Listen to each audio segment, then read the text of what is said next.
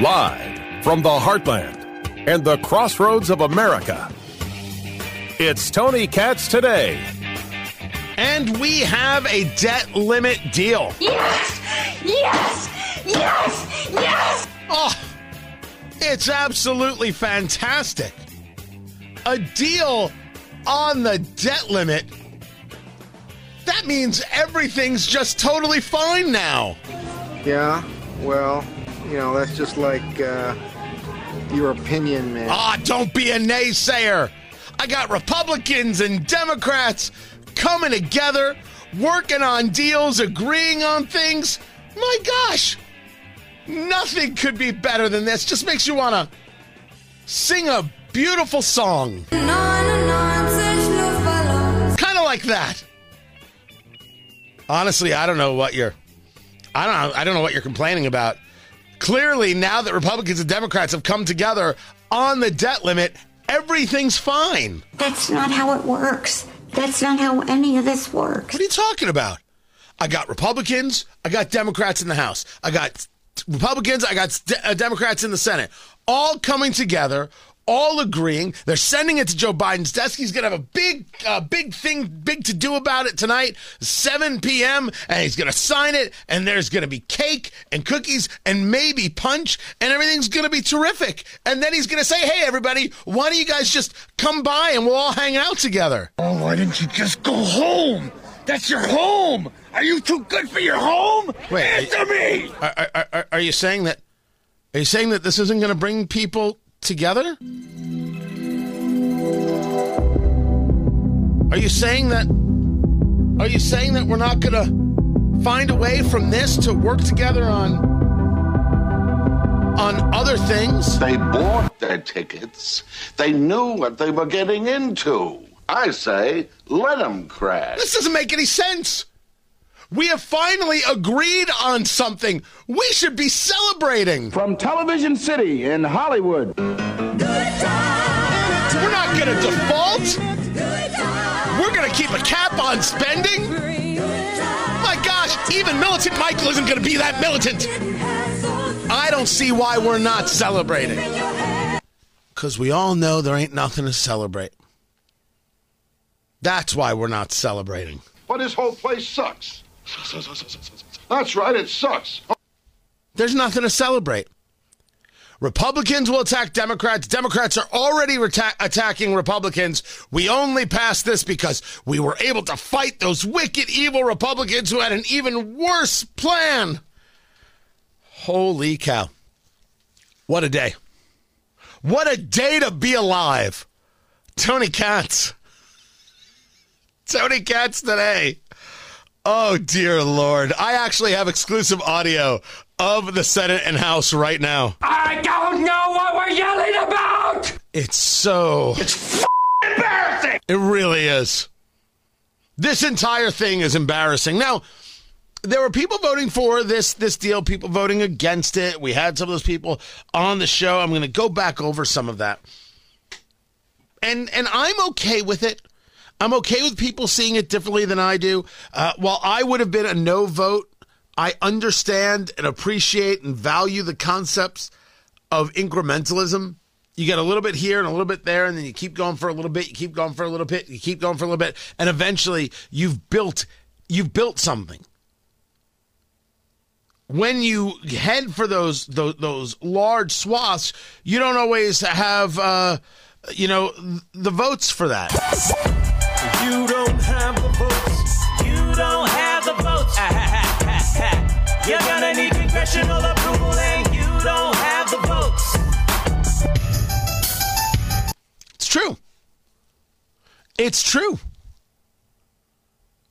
But also the other the flip side of this is when you have an opportunity and when you have momentum, I am not throwing away my shot. I am not throwing away my shot. Just like my country. I'm young, scrappy, and hungry, and I'm not throwing away my shot. I think I'm done with the show tunes today. I tried to get them all in early. This deal is not great. This deal is not the end of the world. Now, can we focus on the election? because policy wise, we're still dealing with a horror show. The people focusing on solely this debt deal need to take a step back. Remember what it is they're they're focused on or what they should be focused on. Remember what it is that's out there. You have to get control back of the Senate. You have to keep control of the House and you have to take the presidency. There's another option. When I see the presidential contenders on the Republican side, and this is about to get a lot more crowded, Pence getting into the field, Chris Christie getting into the field, possibly the governor of North Dakota getting into the field, the focus is Biden. The focus is not each other. The focus is Joe Biden. The focus is these policies. The focus is the, this economy. And I, I, know everyone's looking at these jobs numbers and they're like, oh, this is amazing. 339,000 jobs. Super duper. The Dow is up over 600. My gosh, it might as well be raining puppies.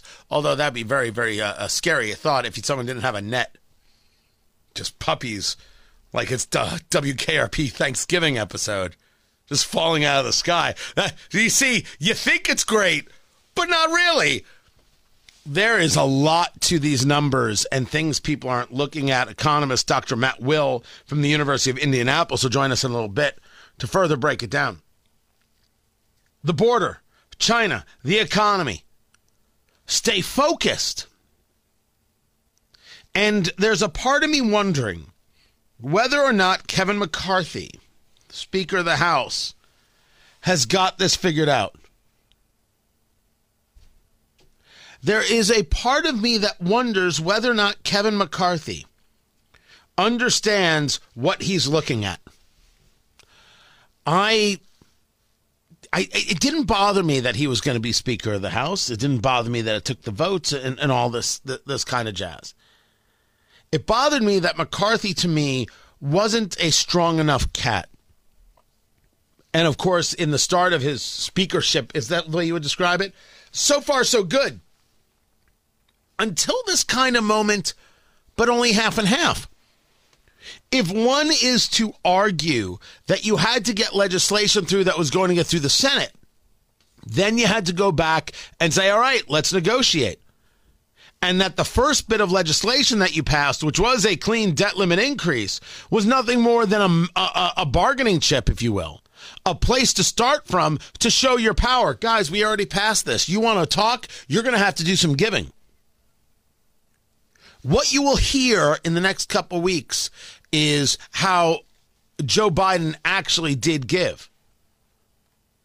Right now, what you're hearing is that somehow we all didn't notice that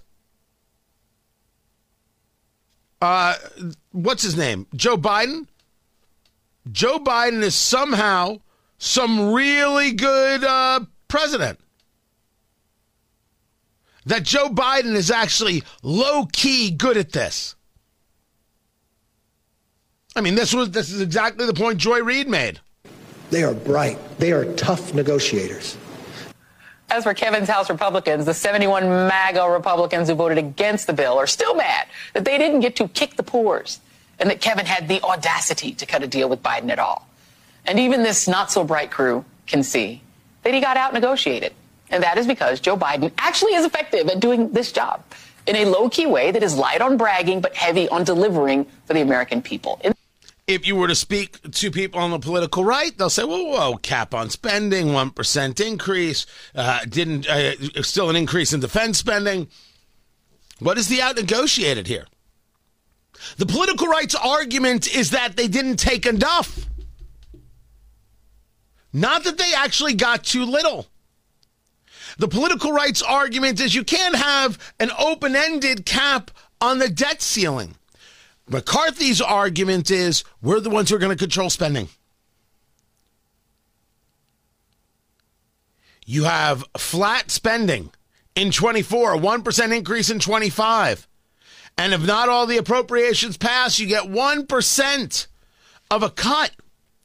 And then you helped engage some of the work reforms. You're forcing people, hey, you're able bodied person. You got to be working before you get assistance, which is a rational point of view.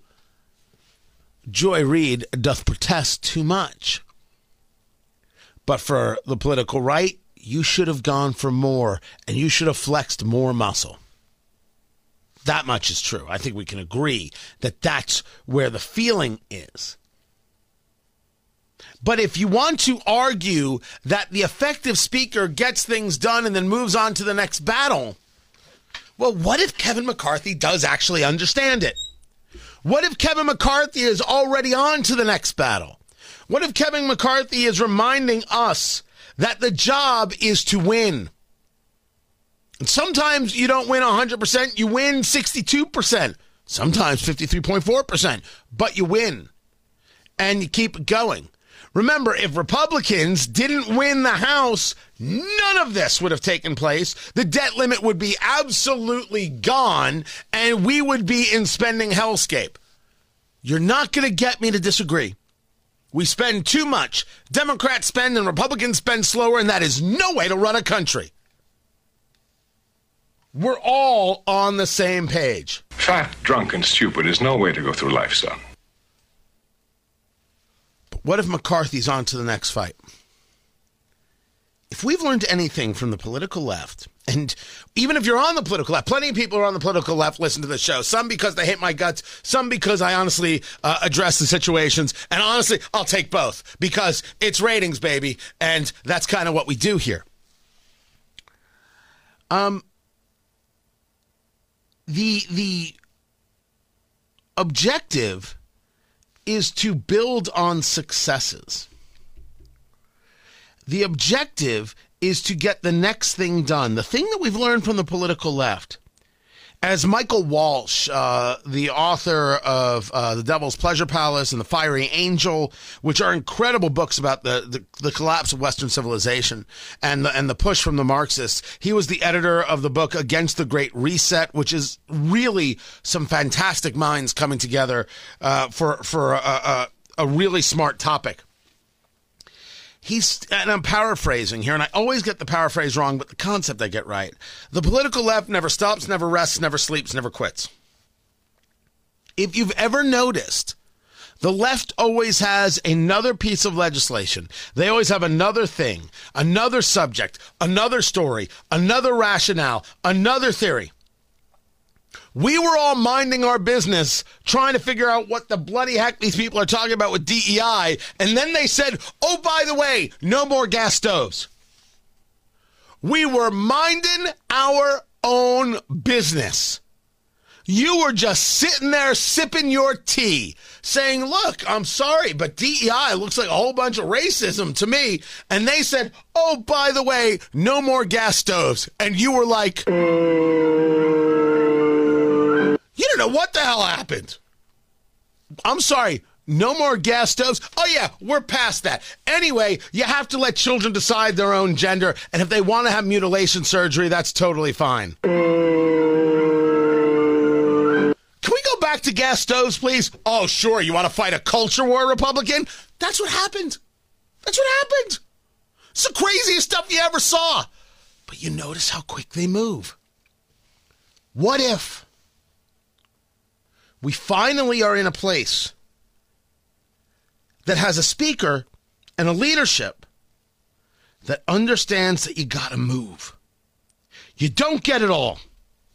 And we should be clear. I agree with, I think, the majority. Maybe not the totality of you, and that's cool. I, I love the fact that we have different viewpoints on these things. Uh, that we didn't get it all. We didn't, we didn't get enough. I would have been a no vote on this legislation. But what if they're moving on to the next? There was this. I can't find it, and it's killing me. Kylan, if you can find it, I will give you a nickel and a donut because it is National Donut Day. Kevin McCarthy is the Speaker of the House, and he was speaking, I think, yesterday. And what he said was, I don't know why anybody is so down on this. This is amazing. Look at what we just got done. Look at what just happened. If we could do this, what else can we do? There is nothing we can't get accomplished now. So we should we should get at it. We should absolutely be thrilled and excited. We should be we should be jumping for joy and on to the next thing and bring everybody with us. I heard it in passing. You ever have one of those moments where uh, something, so, uh, you, you, saw something out of the corner of your eye, but it, it sticks in the back of your head? The the this is uh, do you know Malcolm Gladwell, uh, the author? A tipping point is Malcolm Gladwell. So he has a book called Blink. And the concept of Blink is you know in your gut something is off, even if you don't know why it's off. And it's people who can look at, like, for example, artwork, great works of art. And, all right, it's a great work of art. You tell them it's a great work of art, and, something's off. How do they know it? How does the gut know it? How does the soul know it? How does the, the body know it? And, and it's almost like when you that's what it is. I heard this. And then it's been in the back of my head. I went to sleep with this thought. I woke up with this thought. It has been in the back of my head, burrowing like whatever that thing is they used in Wrath of Khan. Has Kevin McCarthy figured out the fight? And the answer is you don't always get it at the first bite of the apple. You just keep biting at the apple. The answer is maybe. I will share that that audio with you. We think we found it. I'll get it to you in a little bit. Keep it here. I'm Tony Katz. You ain't on that. I only want good vibes from me tonight.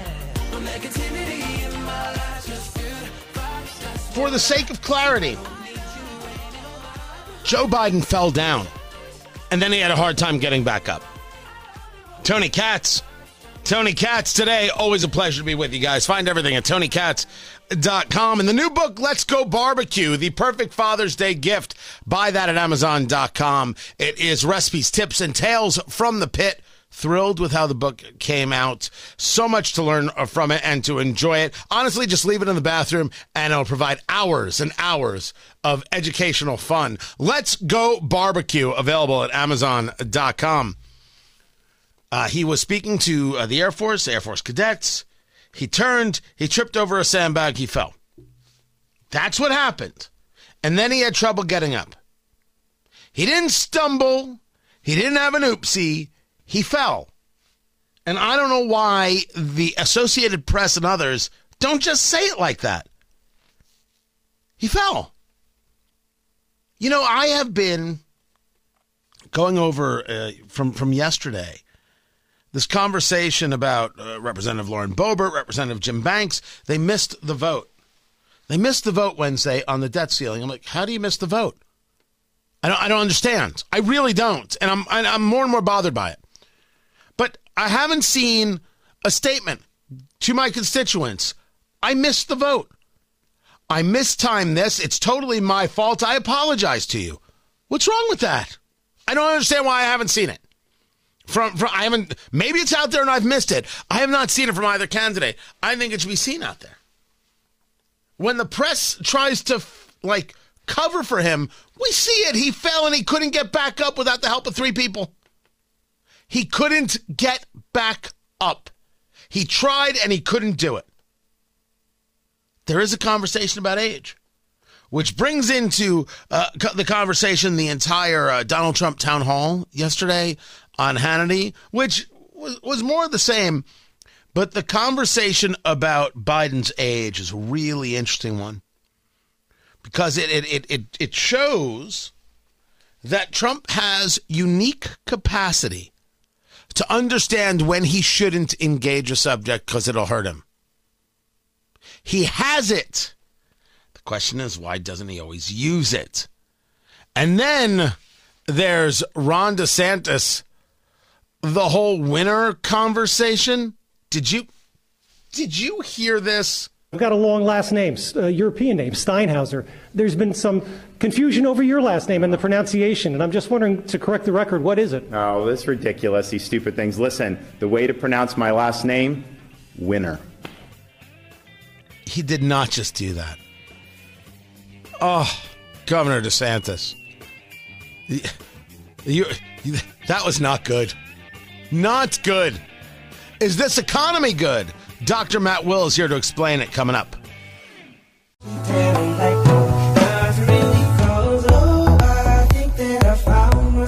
So those job numbers, when you take a look at them at the first, man, do they look impressive. 339,000 jobs.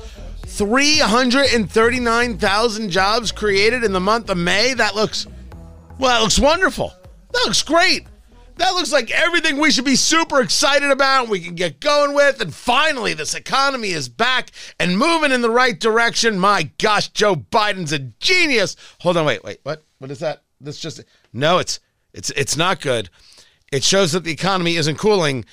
And is anybody looking at the productivity numbers? Oh, oh gosh, no. That that would involve uh, spoiling the narrative. Now, now wouldn't it?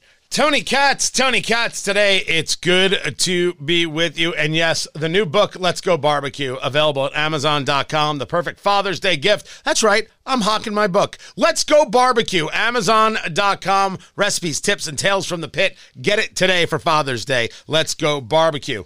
I bring in the economist, Dr. Matt Will from the University of Indianapolis. Look, if everything, sir, that we have seen from Jerome Powell and the Federal Reserve is meant to cool the economy, bring things down a bit, bring down that inflation, get things to a relaxed spot, the job numbers show that that's not working. It's counterintuitive for a lot of people because you see 339,000 jobs when I think the estimate was only 100 some odd thousand, and people say, all right, people are getting back to work. This is great. Explain to me why it's not great. Well, Tony, it, it's not terrible, but it's not great. I mean, can anybody read the report? Does anybody read more than a headline? I'm just I'm asking the question for a friend of mine, and no. I think the answer is probably no. That is correct. If you read the report, you find out a few things. First of all, unemployment went up from 3.4 to 3.7. Wages are up 4.3%, but inflation is up 4.8%. So people made more money, but they still got a lower standard of living. Let's emphasize that, Tony everybody this last month had a lower standard of living. And then if you go sector by sector, Tony, let's look at that. Can we spend a moment and just say, if you look at the growth in jobs, it was slower than last year in construction, manufacturing, transportation, leisure, total goods production, technology. In fact, technology dropped last month. The only groups that grew, Tony, the only two, ready for the shocker? Government and retail. So when you go to, okay. to have your dinner tonight, they don't have enough labor and the government is growing faster than last year. Let's take a a, a, a deeper look at this right here. This is uh, from uh, the BLS uh, reports non farm business sector labor productivity. As you're talking about productivity, sir, decreased 2.1% in the first quarter of 2023 uh, and as output increased 0.5% and hours worked increased 2.6%. My God, that's a massive level of gobbledygook right there. When you talk about the the the output here and the drop here, you looked at these jobs numbers and immediately took yourself to what they released yesterday in these productivity numbers. The productivity numbers come from where, and they should tell the American public what the productivity numbers come from the same place as the unemployment report. The same, you go down two lines on the government website. Productivity, Tony, is how much you produce per hour of labor. Now, we're not going to ex- include you because you, you produce off the charts, but the economy as a whole last quarter, 2.1% less. Tony, last year, last year, you and I, people in this economy, produced 7% less. Tony, I went back in history. I couldn't find a year in the history of this country since we started keeping this data where productivity declined. Every American citizen is producing less. That's not natural, Tony. We improve, we're more efficient, we're producing less. That is a problem, and that's a problem of government directly related to this White House, and we can talk about why, but that's a problem. You discuss the idea of producing less, but we still haven't gone over why these jobs numbers aren't okay. good. So we have more people going to work. Why am I not, just as a baseline, not cheering that? I get that the unemployment number can be up, but the unemployment number can be about people who have dropped off the rolls, can be about people looking for more employees, so the unemployment number could go up. There, there's a series of things that can affect that. Why overall am I not cheering this number? Why is it a half glass half full and glass half empty situation? Well, Tony, the reason the unemployment rate went up is because less people are in the workforce. We're not improving the number of people that are looking for jobs. There are still the same percentage. Since Biden's been in office, we've seen a record decline in the number of people participating in the workforce. They're not going back to work. So you talked about the debt deal, and you've been talking about that on your show. But the reality is, it did nothing to fix the problem. We're still spending the same amount that we did before.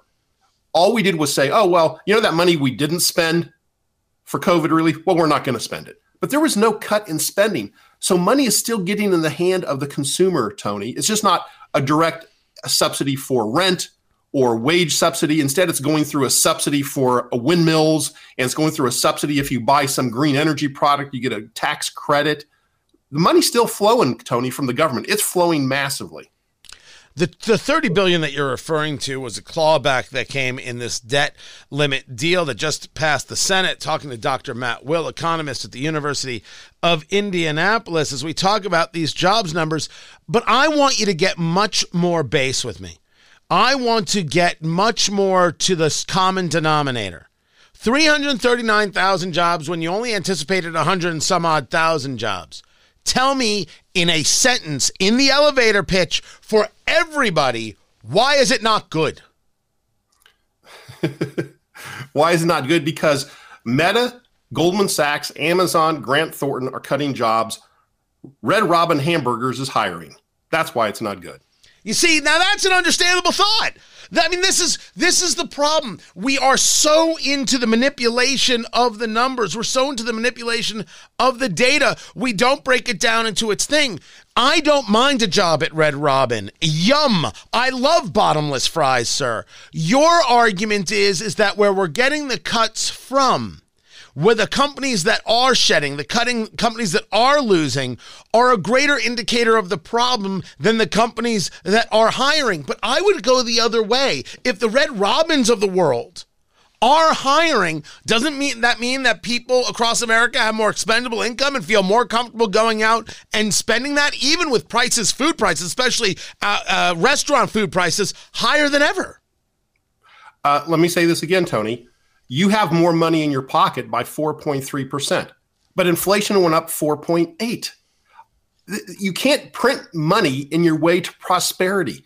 And that's what's happening. Less you yes, Tony, you have more money in your pocket, but your standard of living went down last month. And it went down the month before, and it's been going down every day since President Biden took office. Can I tell you, uh, we've had this conversation before, you and I, uh, Dr. Matt Will, economist at the University of Indianapolis, uh, where, where I've said that I get that things are bad. I feel it and I see it and I'm aware of it. I'm aware of it and my sponsors and everybody else. Yet when I go to a restaurant, it's full. And yet when I go to the mall, I see people shopping. And I have been unable to really, on a regular basis, square that circle. I cannot figure out how those two things mesh and come together. But lately, we're starting to see some signs. We, we talked about it when it comes to the automotive industry. We haven't seen new cars, so that led to pressure on used cars going up because that was the only car market. Then, since we had no new cars, we don't have enough used cars, and now people aren't buying used cars because the interest rates are so high and they're actually fixing the car they have. We're also seeing this in the cigar world. You know that that's part of what I do with my Eat, Drink, Smoke show. Imports are down because of supply chain and because people who have gone back in a post COVID world don't have the time to smoke cigars. So that's going to have an effect on that industry as well as, as well as we've seen price increases in that. So is everything that I'm seeing about people still utilizing a luxury good? They're still in in the the, the, the restaurants. They're still there. This is a false positive. This is people thinking they have more money in their pocket and not yet realizing what many of us have already seen. This is turned the other way, and this recession conversation is is not only in front of us, we're in it. Well, Tony, also add one other thing. We are still living in a post-COVID rebound. We still don't have the number of retail businesses we had before COVID. We don't have the number of restaurants we had before COVID. So when you go out and you see all this activity, it's not because there's demand, it's because there's shortage. There's shortage of restaurants. There's shortage of retail workers. There's shortage of places for you to spend your money. That's a don't confuse the two. No, no, no, no. I think I think that's a that's a, that's a super good take, and, and we've talked about it in in terms of of a series of things. How many more uh, jobs would be out there if the amount of businesses that existed in 2019 existed uh, Yes. today? That's that's the argument you're making.